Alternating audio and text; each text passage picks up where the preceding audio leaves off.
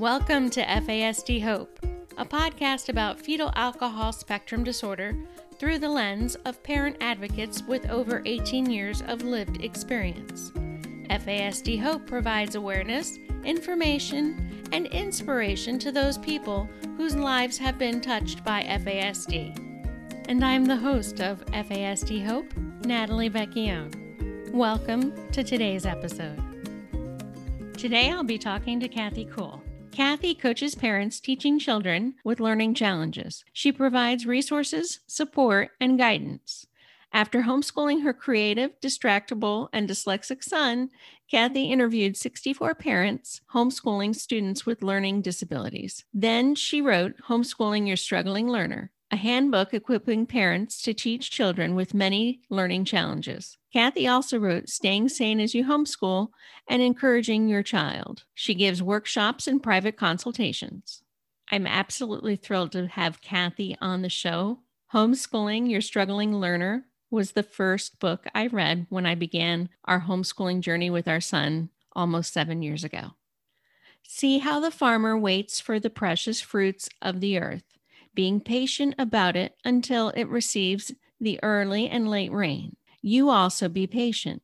Establish your hearts, for the coming of the Lord is at hand. James 5, verses 7 and 8.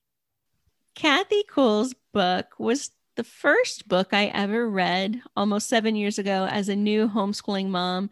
And I have to say that her book was a blessing because it really spoke to so many different areas of homeschooling and so many different resources that were available and that are still available. So I am so excited to be talking with you today, Kathy. Welcome to FASD Hope. Thank you, Natalie. It's great to be talking with you today. So let's start from the beginning because I, I know a little bit about your journey and your background as a homeschool mom and then becoming a, a, an advocate in the homeschool community, especially for children and teens that have special needs or who learn differently. But if you could share with our audience just about your journey and what led you to homeschooling. Certainly. Thank you. Well, I did not intend to homeschool my son. Um, I had been a junior high math teacher before I got married, and um, then worked as a computer programmer. When my kids started going to school, I got very involved. We had a wonderful school. I became the newsletter editor. We had a um, terrific principal who had such a caring heart for all the families and was an award winning school and sent my younger child off to school and thought I'd go work and become an editor unfortunately, uh, things didn't go as smoothly as I'd expected. Uh, in kindergarten, my son was coming home from school complaining about the homework and wanting to have a friend over every single day. So didn't seem like he'd be a good kid to homeschool because I thought homeschoolers were kind of isolated.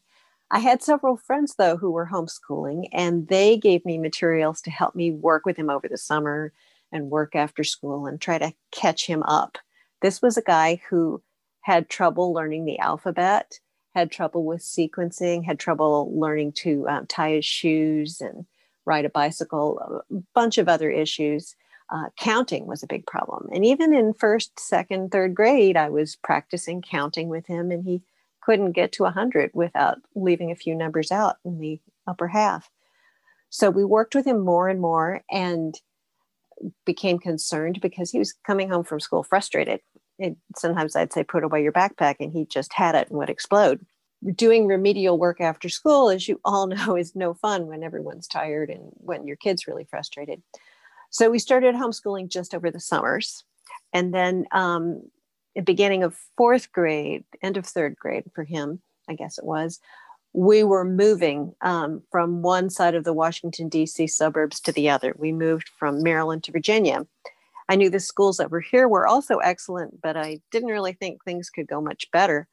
Um, t- school was giving him some extra help, but it just wasn't quite enough. And they said if he, we put him in the resource room more, he will get further behind because he'll miss more in class. By then, he'd been diagnosed with dyslexia and attention deficit disorder. So, with a big gulp, I decided to try homeschooling the year we moved to Virginia. If you'd told me that year, the beginning of his fourth grade year, that we were going to do it through 12th grade, I probably would have run down the street and signed him up and back in public school because that was too scary a thought. But we took it a year at a time, and every year it just seemed like the best option for him. We took him in for a, a neuropsych evaluation in sixth grade, and the neuropsychologist said, This is the best thing you could be doing. And he then told me that I should write a book. um, we kept homeschooling and people started asking me for advice. I didn't think the world needed another book about how one family did one thing. So when he got through homeschool and graduated um, 12th grade, I started talking to other families. I interviewed 64 families homeschooling uh, kids across North America with different kinds of diagnosed learning disabilities, attention deficit disorder, and those were the days I first heard about fetal alcohol spectrum disorder and fetal alcohol syndrome. Talking to several of those parents I interviewed um, gave me insights and told me about their experiences. So I took all of that interview information, noticed a lot of patterns, and developed um, what became my first book, the, the book you were talking about, Natalie. Homeschooling Your Struggling Learner is the handbook that I wish I'd had when I pulled my son out of school in after third grade. So that resource um, enabled me to get more opportunities to speak. I started speaking at more homeschool conferences in different states. I also was deeply concerned that um, professionals uh, understand that homeschooling is a great option for our exceptional children. So I spoke at the Learning Disabilities Association, at the International Dyslexia Association, at the Autism Society, as well as at some homeschooling special needs conferences, just trying to encourage people that homeschooling kids who struggle is not as crazy as it sounds and really has many advantages. I try to bridge the homeschool and the special needs communities. And I am so thankful you did because, again, I remember not only reading the book, but I remember going to one of my first co op meetings, uh, you know, when, when our son first started. And quite a few of the, of the other moms had the book too, you know, and we were okay. talking about it. How, and again, this was almost seven years ago, but your book just resonates with so many of us, especially since we as parents recognize that our children learn differently and homeschooling really accommodates so many of those differences and at the same time allows parents to learn the strengths of their child which we mm-hmm. know is very important especially when building confidence and and just just helping them enjoy learning i love what you said also that you just took it year to year I think that's wonderful advice for parents who are new to homeschooling is just take it year to year. Getting through the the little chunks of time versus thinking about, oh, what's going to happen when they're done. I, I definitely mm-hmm. think that's wonderful advice. What led you further? Because you are a huge advocate in the homeschool community especially with regards to you know learning differently and special special needs and then you also wrote a few other books so how did that uh, develop? Thanks for asking. As I spoke at a few state homeschool conferences, um, one thing leads to another. I did send my book out to most of the state homeschool organizations um, to try and let them know I existed. One case about two years later, um, the uh, Florida Parent Education Association, which is uh, has a very large homeschool convention, contacted me and invited me to speak.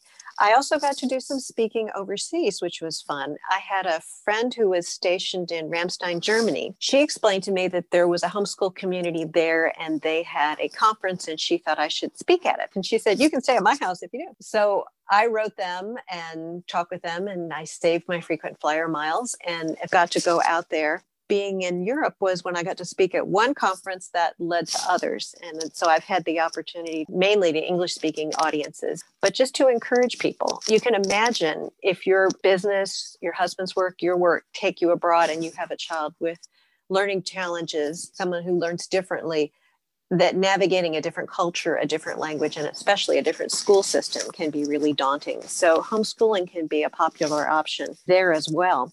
Um, along with the overseas work, I began doing more consulting um, by phone. I happy to talk with folks who are listening now. We'll talk some more about how to reach me later for that. Spoken more at women's retreats, going to visit grandchildren. And that's a huge change since in the last seven years, I've become a grandmother. We have four grandchildren, and the oldest, who's six, is now in first grade, her second year of homeschooling. Since COVID, I'm doing even more consulting with people. I give free 15 minute phone consultations, and I'm getting to speak to more online groups, speak via Zoom to smaller groups. I'm doing a little less travel the last couple years, partly for my health and just because there was a little too much travel. So I'm trying to hit a standard pace and have um, more time to either go visit the California grandchildren or be with the local grandchild.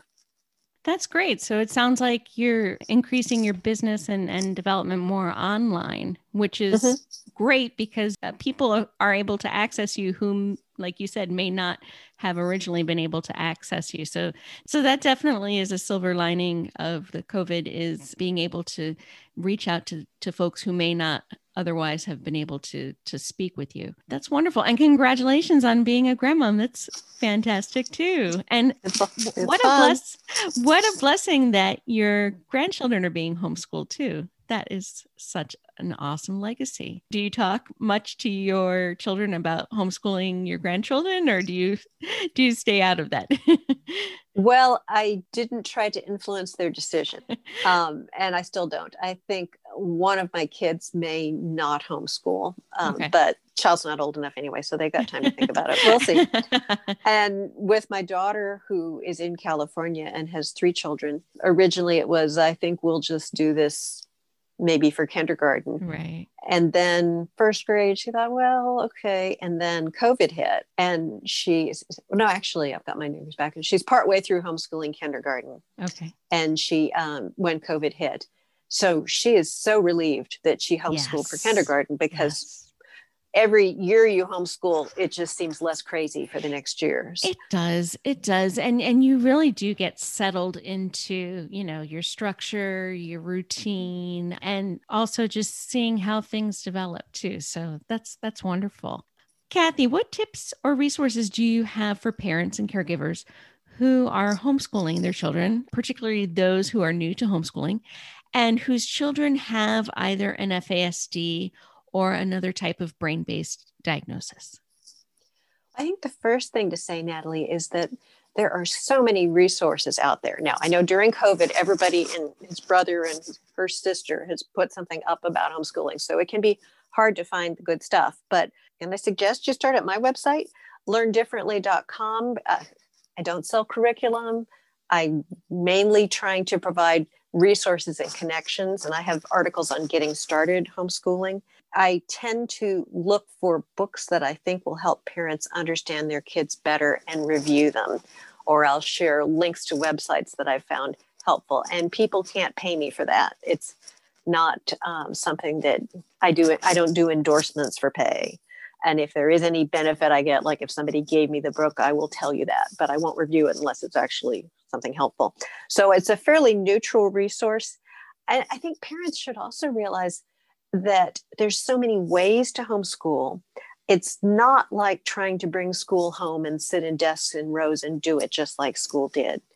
I gave a workshop for a, an educator who is a national leader in ADHD, just a training she was organizing. So for some other folks with uh, who work with kids with attention deficit disorder, and I was talking about things like my son doing math laying on his stomach under the dining room table one year, and um, giving all the flexibility we have in homeschooling. And we'll talk some more about that in a minute. And she was just blown away. This is a brilliant educator who had sort of assumed that homeschool was school at home. Uh, one of the moms I interviewed for Homeschooling Your Struggling Learners said, Don't make your homeschool school at home. It didn't work at school. That's why you brought them home. And I think she summed that up very well. So on the website, along with the resources, the books, and uh, the links I suggest, and the opportunity to sign up with me to, for a private consultation, a couple other websites I'd highly recommend. One is SPED Homeschool. That's S-P-E-D homeschool.org. This is a nonprofit that um, interviews experts every week. They have a podcast and webinar. They have that posted on their website, on YouTube And there are hundreds of resources there to help you. They have online groups to connect you with resources, to advise you. Very helpful. And I am on the board of that organization because I became so impressed with them. The larger homeschool group you might have heard of also has a lot of special needs resources. That's called the Homeschool Legal Defense Association. So that's hslda.org. If you go to their website and tap on special needs, they have a huge special needs homeschool section. They will tell you everything from how can I possibly do this? What about therapies? what about high school awarding diplomas, different kinds of diplomas, um, dozens, dozens, maybe hundreds of, of resources. So those would be my top recommendations. And as a parent, I've actually utilized both recommendation, both of those recommendations, particularly HSLDA. I think they're such a treasure to have in your homeschool toolbox. Uh, mm-hmm. Uh, I, have called them a couple of times just about different things, and and it's nice to see in the past five years they really have increased their outreach mm-hmm. for parents of kids with special needs. So mm-hmm. I'm so happy you mentioned that. If you join the organization, and I think the dues are less than $100 a year. Yes. You get legal resources in case someone questions your right to homeschool. But for special needs families, for FASD families, what's really helpful is that large staff of special needs consultants on the special needs department there. You can call, as Natalie says, and you can schedule the time to talk with them and they will answer questions. I know they're very busy this year because of so many more families moving away from schools as schools have gone online. It just hasn't worked well for a number of families. But when I was thinking of homeschooling my son, one of their consultants spent over an hour on the phone with me helping me understand that I could do it because I was scared. Wow. And she was terrifically helpful. Yeah. Yeah. And we will list both those resources that Kathy mentioned um, in our program notes for today's episode. So, one of the things that I did, and I got this idea not from your book, but I kind of tweaked it from your book, was our son was very w- could focus when he was doing something very sensory. So either like riding a scooter or mm-hmm. bouncing on a trampoline or something like that. So we would incorporate that into things like spelling words or things like mm-hmm. math problems and things like that. So those are some examples of some of the the strategies we used to make that real life accommodation into mm-hmm. helping their learning. What are some other real life activities or strategies that homeschool parents can use to reinforce learning for kids and teens who learn differently, especially those that have memory deficits? There are so many, it's hard to know where to begin. I mean, I could talk for an hour just on this point. In fact, I've given a workshop on memory boosters and at my website, learndifferently.com. If you click on talks, there's a handouts tab, and there are all of the handouts to all my talks. So, uh, and about a dozen or more of those, including the memory one. And then another dozen or more handouts on teaching math, because I find a lot of math strategies, you really need to see it on paper. You can't just read a description. Um, so that's one place to start. It's important to realize that memories are stored in different parts of the brain. So like reading, that means good news and bad news. It means if there's a difficulty, either an injury, trauma, FASD, something that that impacts one part of the brain, there's many different ways memory can be impacted or reading can be hindered, difficulties in those areas. But the good news is there's so many other parts of the brain that can jump in and help to compensate. So you want to look at your child, look at your test results you have, maybe you maybe a neuropsych evaluation or other testing and try to understand which areas of memory are your child's weaknesses and which are the strengths. The uh, working memory, for instance, um, it, which is, used to be called short-term memory, occurs in different ways. We have visual, um, spatial short um, short-term memory. We have auditory short-term memory. Think of yourself walking down the hall trying to get to your phone and repeating the phone number you just heard over and over so you won't repeat it. It's that loop, audio loop going in your head. That's your short term audio, auditory memory. You have um, kinesthetic working memories. You just got something the right way. Maybe, maybe you managed a good tennis serve and you're trying to remember how that arm felt because it clicked that time. Um, so you want to understand which areas your children are, are good and bad at. I want to just read you a little few words from a book that I found particularly helpful. Um, it's called The Mislabeled Child by Brock and Fernette Eide and it's a great resource. I, I, think every homeschool group and every public library should have a copy. It's a great resource for understanding different kinds of learning challenges. Um, the author's last name is Eide, E I D E, and they homeschooled their kids. They're both doctors. Brock is the husband, and Fernette is the wife. They have an excellent chapter on memory. Chapter three of the book is called Gone in 60 Seconds. You know anybody like that? I sure do. well, here's how they described one kid's working memory issues. This was a girl who had, I'm not working memory, memory issues. She had a strong visual memory, but terrible auditory memory. So she was really struggling in school. I think she was six when this happened. So we asked the little girl, Kendra, to close her eyes and picture some numbers in her imagination when she heard them.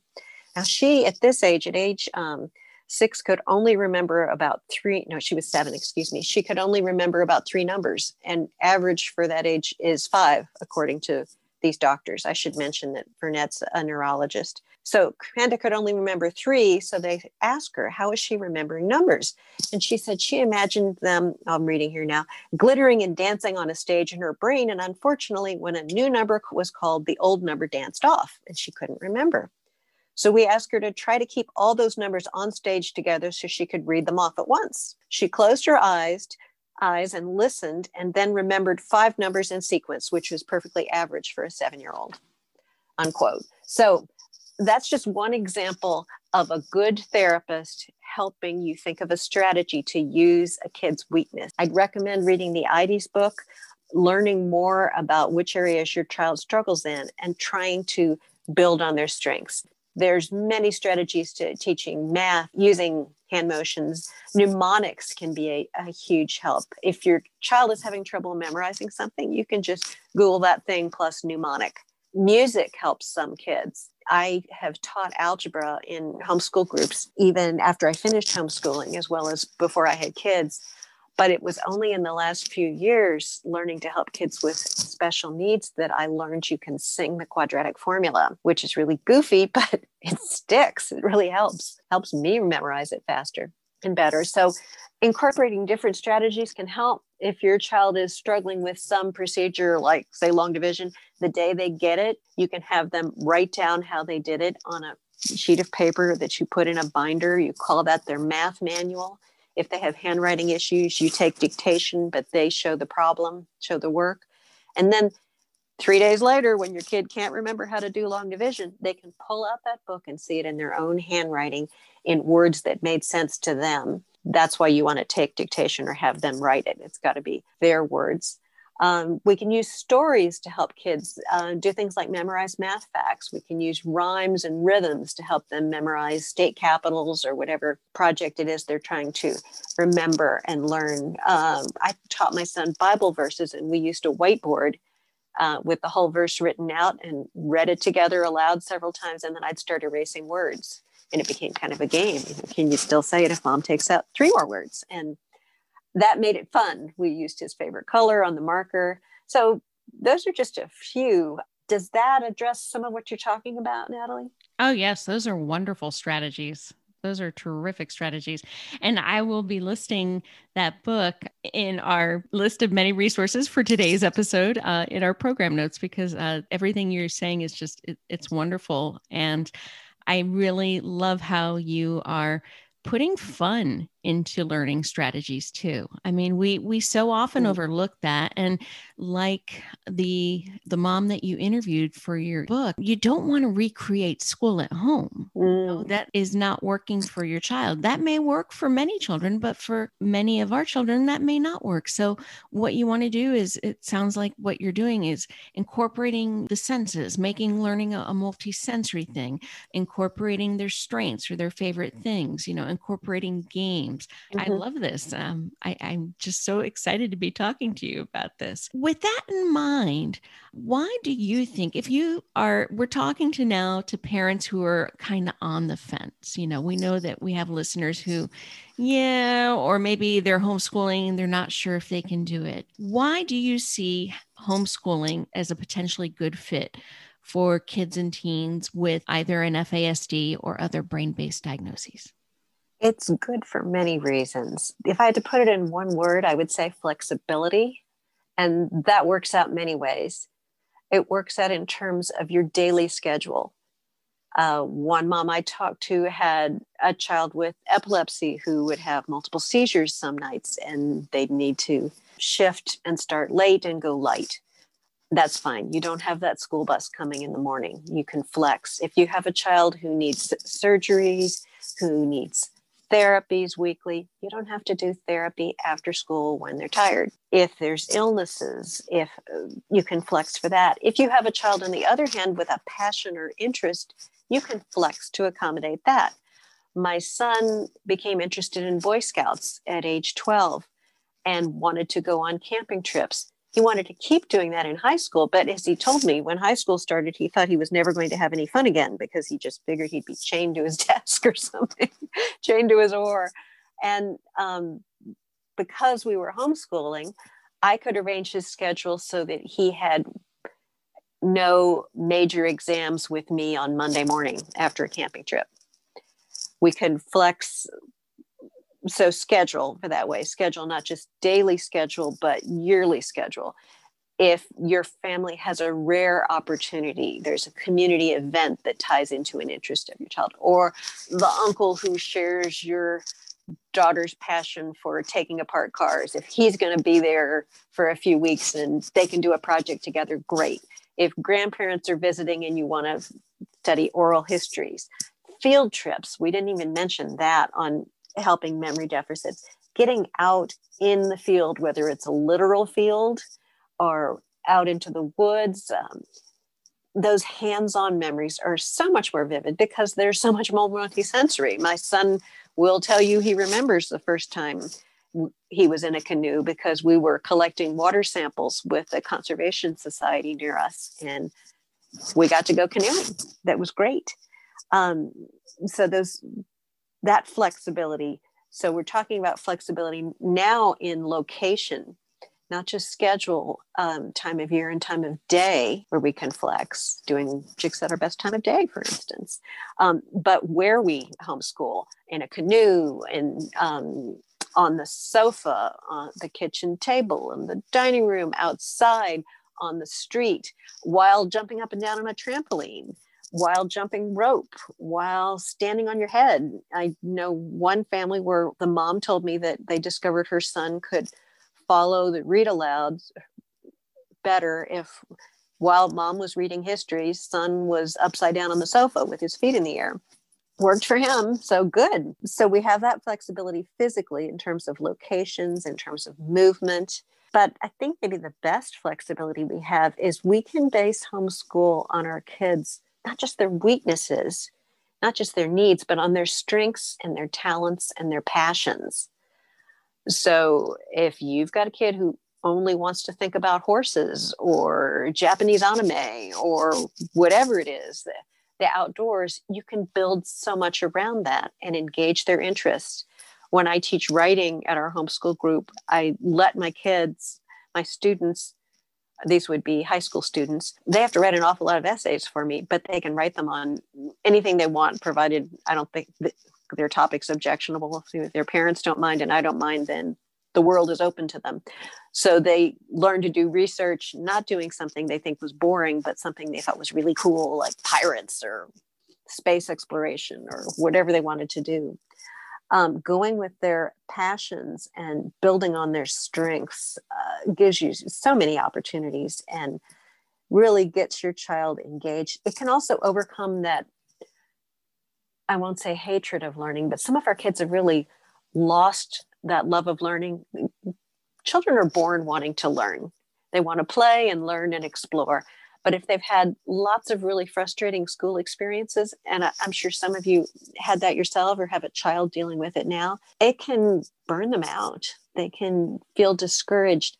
But when we give them interesting educational things to do, when we leave art supplies available in the home, and when we take them places and let them go out and draw what they see in nature or sketch a skyscraper they see going up down the street. And then we can begin to rekindle that love of learning and that can take them very far. That is so important to remember because as someone who just finished one kid's homeschool journey and he's in a skilled trade and we're thrilled. And beginning kindergarten homeschooling with our daughter who's going down a much different road in her homeschool journey. It's so important to remember that learning is fun you know, we, we need to keep that in our mind every day when we're working mm-hmm. with our kids. And like you said, it, it's really being creative and helping them ignite that passion in the things that mean so much to them. This has been such a lovely conversation. And I really hope that it gives parents and caregivers and educators things to think about, especially for the rest of this year. Yes. And Natalie, another thought I had about working with their passions is there can be two problems. When you ask me many years ago when my son was 10 what my son was good at, what his passion was, it would have been hard for me to answer because I said Legos, maybe, but but I couldn't see how that would ever lead to anything useful because he didn't he was very creative with legos but not in a way that people would say wow that's an awesome kit we should get lego to manufacture it um, it was creative in a different way. If you can't see where your kids' passions are, I would say explore different things and give it time. And if it seems like something crazy, then still give it time and just let them go a little bit. That thing that your child's very interested in doing may not lead to a career, and that's okay it they can learn perseverance they can learn many things by going after a passion that doesn't lead to a career. And that interest that perseverance those study skills can help them in other ways. So i would encourage you if you don't know what your kid's good at to let them keep trying different things and be encouraging where you see them succeeding sometimes kids will do very weird things with pieces of string and cardboard and build weird things and you'll think what's that good for? And they go off and become an engineer or something or they go off and go into a trade because they've got that spatial three-dimensional sense that made a mess of your living room but ended up being very foundational for them. Definitely. Definitely. Such lovely advice. So we are towards the end of this conversation which i wish we could tag on another hour, but hopefully we can have you back again, maybe sometime mm. soon yeah. to, to talk some more. We like to end our episode on what I affectionately call a hope takeaway, which is something to give our listeners hope in their journey. What hope takeaways can you offer to our listeners about your experiences and your work? Well, these days, especially for parents who are just thinking about homeschooling, I have many, but I'll, I'll give you two. Three of the parents I interviewed before writing Homeschooling Your Struggling Learner had trained as special ed teachers. And as I told you before, I was a junior high teacher. So you might be thinking, well, sure, they can do it. Kathy can do it. She had that certificate. Are these special ed teachers? Sure, they could do it. But all of those moms said to me to tell you, you can do it. Because what they're doing in a classroom is very different than what you're doing. You are working with a student you've known since they came home to you from birth or when that adoption began.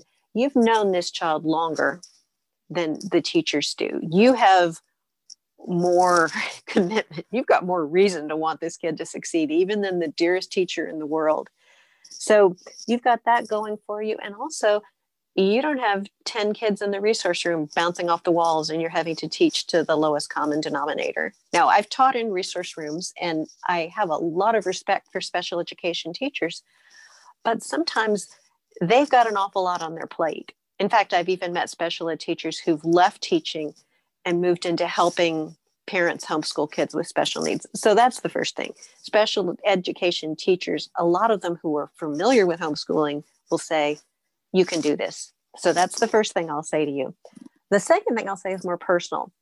When I was researching to write my first book, I would sometimes get discouraged because I'd read things and think, oh man, if I'd read this 10 years ago, I'd have done something differently in the homeschool. I wish I'd known before. One of those days, my son came into the room. He had graduated a year or two before. So at that point, he was uh, maybe 19 or so.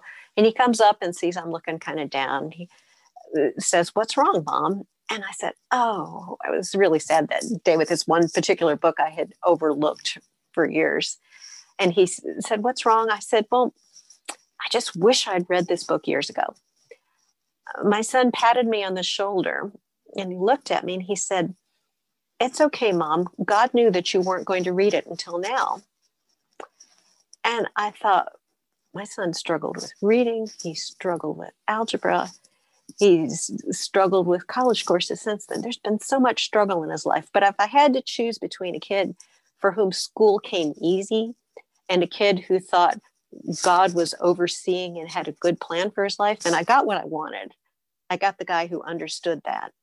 So that's a blessing that encouraged me and I hope encourages you. Absolutely. What a beautiful story. We we hope that these words that Kathy that Kathy's sharing today are are helping and for more help and for more resource.